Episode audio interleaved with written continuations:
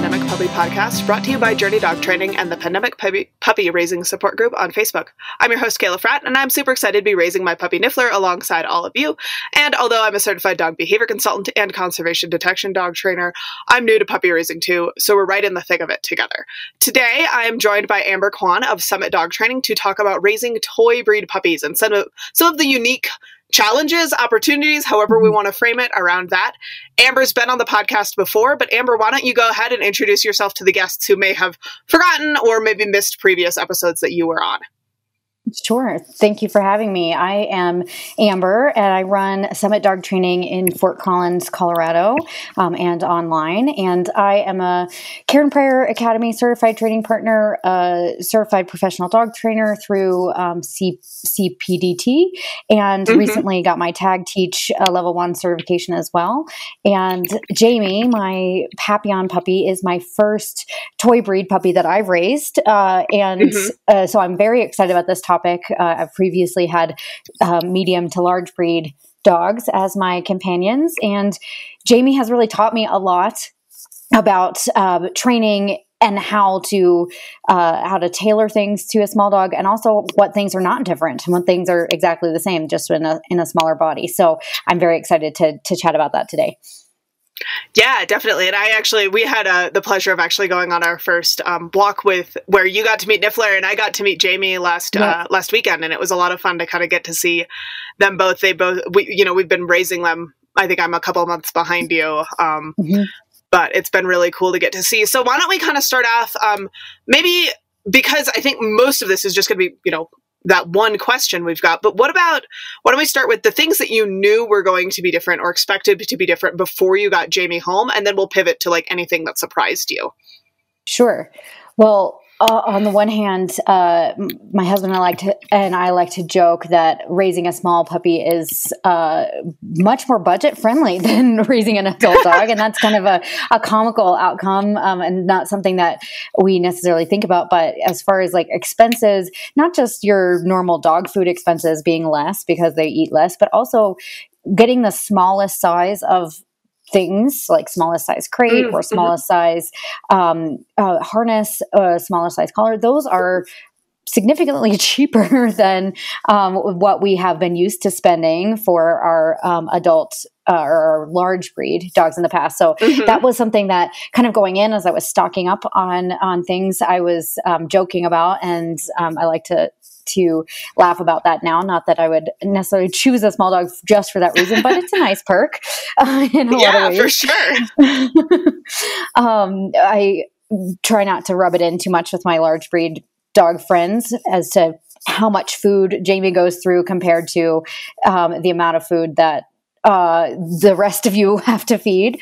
Um, but yeah. it's it's definitely a, a, stark difference. So that's one of the things I kind of knew going in that was going to be different, uh, but it has kind of proved true. Um, and also just on the the eating front as a trainer going in i kind of anticipated with a small dog with a small belly we need to be creative about our training strategies uh, with my mm-hmm. previous mid to large breed dogs especially when they were in the, the prime of their life, very athletic, very active. They could eat pretty much their the entire training session, or I could do as many training sessions as I want. And there was very little risk of them, you know, getting full on the one hand, or you know, gaining weight or eating in excess because we were, you know, being intentional about that. With a small dog, I've had to be a little bit more creative with my reinforcement strategies, uh, mm-hmm. just because the physical uh, limitations of a small belly are uh, a big reality. So I've uh, definitely pivoted my reinforcement strategies to uh, treats that can be very, very tiny. Like think half of a pea.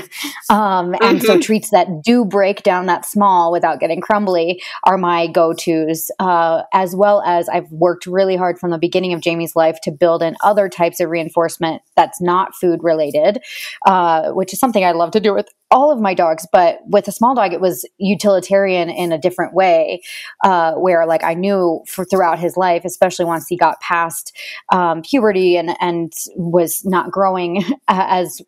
Regularly or as frequently, um, I was going to need those toy reinforcement schedules uh, and patterns to be able to continue to build the behavior that I like as a as a trainer as, as someone who wants to train my my dog in and using other things as reinforcers besides food because of the the limitations there. So we've been working on that since since day one. Yeah. Was there anything that you were thinking about? I know, like, my number one concern when I think about potentially bringing home a, a tiny dog is kind of safety related, both as yeah. far as, like, oh gosh, jumping on and off the bed or on and off the couch. Yeah. Like, I, I love Italian greyhounds, but every time I look at them, I'm just like, oh my God, I would break it in half. Um, yeah. and I might be overly concerned or maybe not. But then also, you know, I know you do a lot of out and about sort of stuff with mm-hmm. Jamie and you know there's different considerations as far as other dogs potentially being really dangerous or hawks like what are mm-hmm. some of the things that you ran into there and was there anything that again was surprising or or maybe didn't turn out to be a problem after all Sure. Uh, I think it's it's definitely been a mix. Those safety factors that um, you mentioned are real real concerns, and I think that uh, knowledge about those safety factors is the biggest, uh, mm-hmm. the biggest factor. Excuse me, uh, the biggest factor in preventing something from happening is just knowing and being aware of things. And I've really tried to strike this balance of not wrapping my my small dog in bubble wrap um, and not letting him experience things uh, like I would with a medium to large breed dog, but also recognizing there's some things that I just don't let him do the same way. So with dog mm-hmm. interactions, uh, with a, a bigger dog that was friendly and dog social when I would meet other dogs on the trail.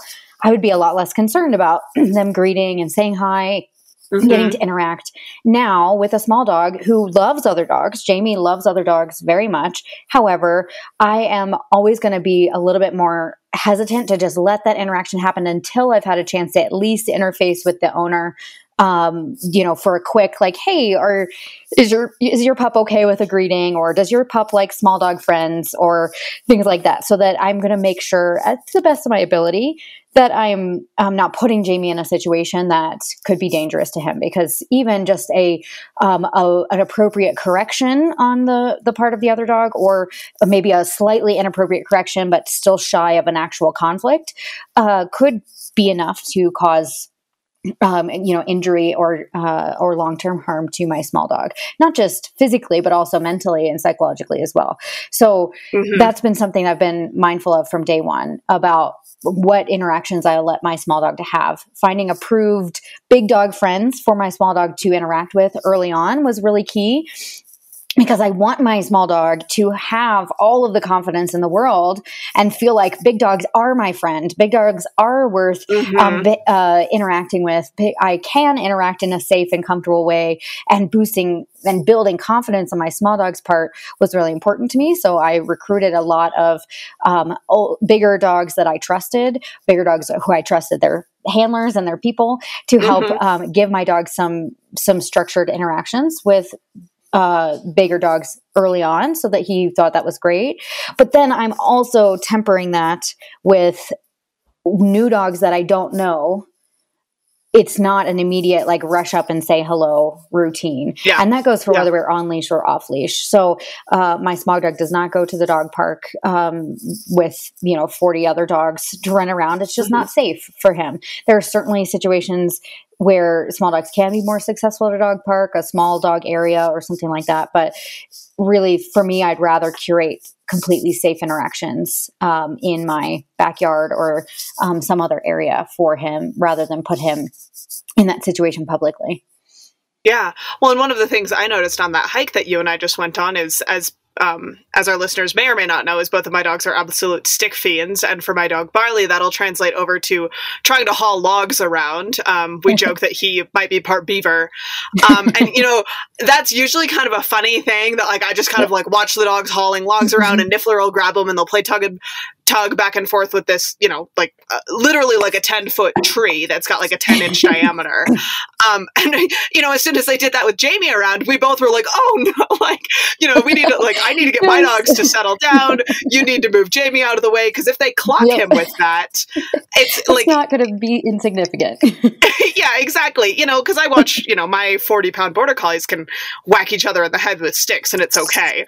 Um, right. No big deal. yeah, but I, I, mean, how much does Jamie weigh now? He's like, what, eight, eight pounds? pounds yeah, eight pounds. So he probably yeah. weighed uh, maybe a quarter of what that stick weighed that Barley and Niffler were were dragging around. So yeah. certainly we have to be thinking about those safety in um, interactions. And one of the things that I started doing with myself, um, even kind of before I got the puppy home, and I talked through this with my family members, uh, my partner who also would be walking the dog, is I talked through different escape route and defensive strategies that mm, um, mm-hmm. and kind of rehearsed some of those mentally for myself um, so that I would be prepared if a, an unsafe situation was approaching. And that could be as simple as like, ah, this massive crowd of skateboarders just came around the around the corner, yeah. and uh, my dog's going to be underfoot, and he's not, you know, he's not big, so he's not noticeable. Um, or it could be, uh, you know, we're walking and an off leash dog charges and comes out of the fence. Like I had Jamie home maybe. Um, maybe two or three weeks and I took him to a neighborhood that I wasn't familiar with um, for something. And uh, before I, I, got there a little bit early, and so I was walking him down the street of this neighborhood that I, I'd never been to before. And I was just letting him sniff along and then all of a sudden i hear this bark bark bark bark behind a door um, at one of the houses we were walking by and it was a storm door and i've, I've seen enough horror movies to know that dog barking behind a storm door uh, could very easily jump up on the storm door and push it open and so i hear this kind of barking and i'm already kind of mentally preparing myself for what am i going to do if that dog is suddenly mm-hmm. in the mm-hmm. yard and two, not two seconds later, that dog was in the yard. They um, op- managed to open the door, and this very large um, dog came barking, running out to the end of their um, end, end of their yard where we were walking on the sidewalk. And because I had rehearsed my safety, my safety plan mm-hmm. a few times before, I had Jamie in my arms before that dog was three steps off their patio. And uh, he was up, kind of held like a football in my arms. I had his head tucked under my um, armpit and his body kind of cradled between my arms, uh, where my arms were on the outside. So if the dog had jumped up, yeah. then I was kind of turning my body towards the parked car that was right by, right near there. Mm-hmm. Um, and so, and in that situation, the owner came running out, said, "Oh, he's friendly. He's friendly." But I am, and that point was not going to put my 16 um, week old puppy down on the ground with a very, very large dog, um, probably 100 pounds, who came out barking and lunging at us, um, despite the owner's uh, claims there. And my yeah. puppy um, was, you know, protected in my arms they they moved away but i needed to have that behavior rehearsed in my head so that i didn't have to think uh, twice about getting him up in my arms in that moment because any longer of a delay and it would have been, it may have been too late. So thinking mm-hmm. through what are our, our escape strategies picking up as a football um, i will sometimes tell people to if there's a car nearby pick up and put your small dog on top of the car uh, mm-hmm. and you can practice that with your own um, your own car at home but you can do it with anybody's car there um, yeah, if, if they get mad later to say, Hey, thanks, thanks for using your car. I mean, let me, letting me use your car, but putting your, your puppy or your small dog into the back of a pickup truck. Um, mm-hmm. if there's like a dumpster or a, um, uh, a trash can. Uh, I've seen people, you know, pick up their small dog, put them into the trash can, and shut the lid yeah. um, in the in a situation where there's an off leash or or other frightening situation. So thinking through what are the options in your area, what are the obstacles in your area that um, could be utilized for you if if you needed mm-hmm. to in a in a small dog safety situation. And now I try really hard to temper those safety management plans with letting myself relax and let my dog be a dog and let my dog mm-hmm. interact mm-hmm. as naturally as possible, as much as possible, if I feel like it's a safe situation. Because I don't want to yeah. always just be pulling away and restraining and and manipulating my puppy away from a situation because that can build frustration and some reactivity and all of that. It's a fine line here mm-hmm. where we're trying to kind of bridge this gap between if if this is safe, like let's let our dog interact in as natural yeah. way as possible so that they can use those social skills and they can develop that confidence. But if this is not safe, uh, it's our responsibility to like physically protect our dog. This podcast is supported by the Puppy Raising Blueprint course, which you can find at journeydogtraining.com slash blueprint. In this course, which is partnered between Journey Dog Training and K9 of Mine, I guide you through everything from common problem behaviors like biting and potty training to the humane hierarchy of dog training. It's always available on a self-study basis at journeydogtraining.com slash blueprint. Of course. Yeah, and and one of the things that I think you're mentioning is really like not just having a plan and having, you know, options available in your head, but also practicing that both for yourself so that you have those mm-hmm. physical mechanics and I would assume for your dog or puppy as well, yes. so that they know the drill. I was really impressed watching you and Jamie kind of navigating logs and obstacles. Do you want to talk a little bit about? I, and I would imagine a lot of those skills for like how to get him in and out of the car mm-hmm. or up and over a log translate really well towards these like, oh crap, we need to yes. get him up and off the ground sort of moments. Absolutely. Yeah. So, one of the most important skills that we've taught Jamie from a safety standpoint, but also just a world navigation standpoint, is his boost cue. So, we teach him um, that boost means we're picking him up and we're either assisting him over something and he'll get to mm-hmm. be set right back down, or we're kind of cupping him in our arms um, for a bit and then uh, releasing him back down to, um, to continue playing. And we practice boost in a lot of different settings and we try not to always or only practice it in hard situations where we're physically removing him from another dog or something. Uh, mm-hmm. But we mm-hmm. practice it a lot when we're just in the kitchen. Maybe we're making dinner and we have a scrap of something to give him. We will cue. He'll be, you know, laying in the in the living room. We'll cue Jamie Boost, and he comes running.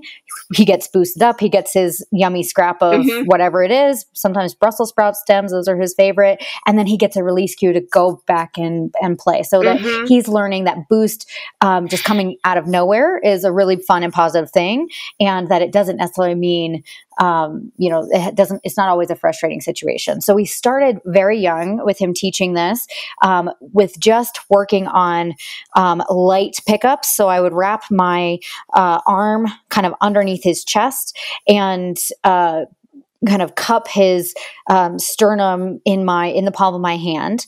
And i would just do like a little bit like an inch raise reward with a really high value treat and then lower him. So that he got yeah. used to this kind of scoop up but not really uh, physically removing him off off the ground right away. Uh, lift up, reward, lower. Lift up, reward, lower. We did that for quite a while. And then we started to look for him telling us he was ready to be picked up. We kind of have split this behavior into like a voluntary pickup and also sometimes I just have to pick him up. And so yeah. we work most of the time on him saying, Yes, I'm ready to be picked up. And we see that by he kind of jumps up or raises his weight just a little bit when our hand goes down. And we reward that quite a bit. Some of the time, though, dangerous dog situation, I'm just going to pick him up. But what you saw when we were navigating in um, the woods the other day is if he would get to a log and needed help, I would ask, Do you want a boost? And then wait for him to kind of he would he does this little jump up um, when he does want assistance and wait for him to let me know that he's ready and mm-hmm. that helps this cue not to always be you know frustrating and restrictive for our dogs yeah, yeah, definitely. And one of the other things that you and I were talking about on that hike was the idea of kind of helping him feel really psychologically safe mm-hmm. as a little dog. I think sometimes people brush this off as like a funny thing of like, oh, ha, he thinks he's a big dog, listen yeah. to a bark. Um, yeah. You know, and why don't we talk a little bit about that as well yeah. as pivoting to like, how do we help little dogs not become leash reactive and not sure. Um, you know which yeah you know in some ways it's the same as an, any other size dog but in other ways like there there is a reason that people call it small dog syndrome like right right well yeah. i think um it is uh, i like to think of it as small dog owner syndrome in a lot of ways not to put the blame on the owners but just knowing from myself as a small dog owner it is so easy to manage my dog's behavior by using the leash and tugging him away from an interaction or or physically you know putting tension on the leash. And i find myself falling into that pitfall very easily. And so i i suffer from small dog owner syndrome myself and i've had to sure. work really hard against that.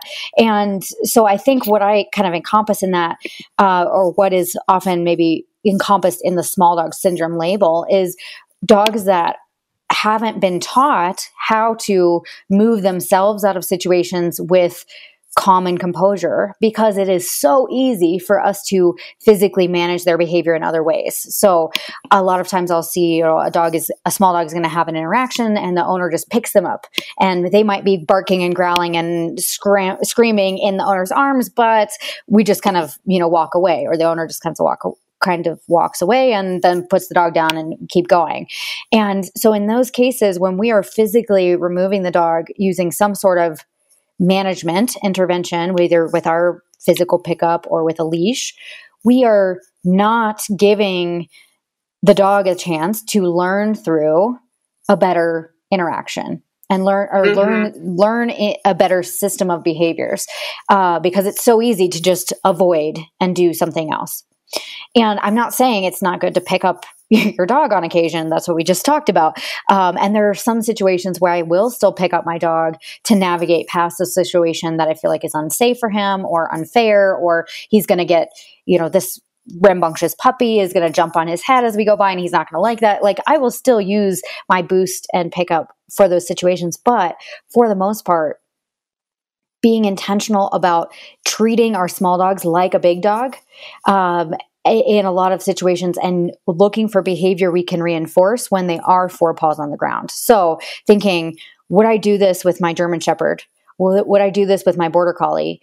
Um, mm-hmm. If the answer is no, then like thinking, how can we avoid doing this with our, you know, our little eight pound dogs or smaller?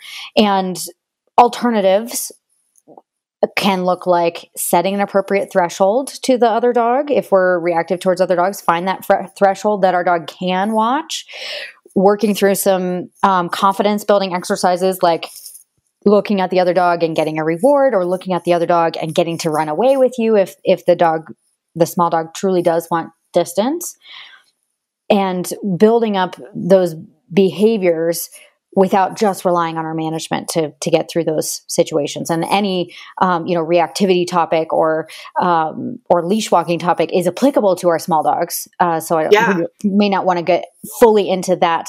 Mm-hmm. Um, behavior modification plan here but i think the important thing is that we give our dogs space and time to work through those behavior modification steps instead of just going the easy route of managing their behavior physically yeah. Yeah. And I think recognizing that just because it's a small dog, so therefore you can control them, doesn't yeah. mean that that behavior is like acceptable because the dog is upset. Yeah. Um, yeah. Yes. So, yeah. And I, I would imagine that some of a lot of that is just helping the small dog, just like any bigger dog, understand what's expected of them in the situation, yep. feel confident and comfortable in the mm-hmm. situation. Mm-hmm. Um, and that confidence is probably one of the things that is a little bit more challenging for our little guys because they are, sure, they're little. Um, yeah. You know, as, think, as they get a little, oh, go ahead. I think a key piece of building up that confidence for our small dogs, especially in relationship with uh, other dogs that are bigger than them or other people that are bigger than them, kids or um, people on bikes or skateboards, is making sure that we are setting our dogs up for success in those interactions. Uh, I see a lot of small dogs pushed over their threshold in in uh, situations with bigger dogs, maybe taken to the dog park and bowled over and overwhelmed, or even taken to the yeah. backyard and a, a, family friend's, you know, six month old puppy comes and pounces on them, and the small dog's like, I don't like this. And in those cases, if we're pushing our small dog past the point of success uh, to where they're having to use demonstrative behaviors like a, a, growl or a snap or um, something more serious to get out of that situation, mm-hmm. then we are just putting them in situations where they can rehearse that a lot. And so if we have a small dog that isn't comfortable playing with big dogs, or big people or big children. One of the best things we can do for them is not push them into those situations prematurely, but rather maybe mm-hmm. set up a you know a baby gate or an X pen uh, where the small dog can be in one corner and watch the big dogs playing, and then decide if they want to um, approach the edges of the fence to interact or not. Uh, but mm-hmm. where they're in a bit of protected contact and can't be bombarded. Um, yeah. And I think it's also important to recognize that our our small dog's preferences change with age. Jamie used to be sure. really keen about getting bowled over and roughed around, and he loved it when he was a young puppy um, and would actively seek it out. And we we still kind of um, tried to work to keep it where it was safe for him and where he wasn't gets just getting beaten up uh, by his bigger dog puppy friends. But now, as an almost two year old, when he's been in situations with a six month old lab puppy who has big paws mm-hmm. and doesn't know how to use them yet, Jamie's gotten a little bit more frustrated. And, and so at this point, I don't put him in those situations anymore. Uh, he yeah. has other big dog friends he can play with, and we do other activities like a hike versus a rough and tumble play session because Jamie just doesn't like it. And I don't want him to be put in a situation where he has to growl at another dog to say, hey, back off. I don't like this. Yeah. Yeah, that's really great. So, yeah, to recap, we've got a lot of just understanding like safety needs. We've got um, some confidence building. We've got remembering that they are still dogs. Um, and it seems like you've talked a lot about walking this line between protecting them and recognizing that physically they are different from a much larger dog, but also letting them be a dog. Is there anything that's kind of surprised you or anything else you wanted to add as we're kind of wrapping up here on our small dog chat? Small puppy chat? It- yeah, I think that one of the things um, I heard a lot about small dog puppies when uh, before I got Jamie was that small dog puppies are really hard to house train. And mm. I think that um, there's a bit of truth and a bit of myth in there as well.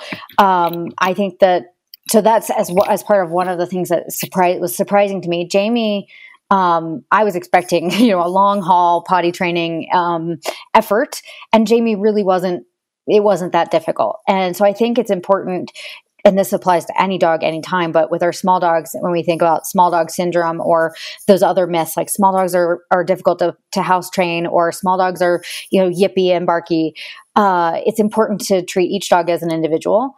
And remember that if we come back to the science of training and the mm-hmm. science of like managing um, and setting up for success in potty training or in other things, like we can support our small dogs just the same as our big dogs. And it doesn't have to be this, um, you know, the stigma or this, you know, myth that raising a small dog is going to be extra challenging. It's just just different, but the same principles um, that we use with our big dogs can apply and can help guide us through.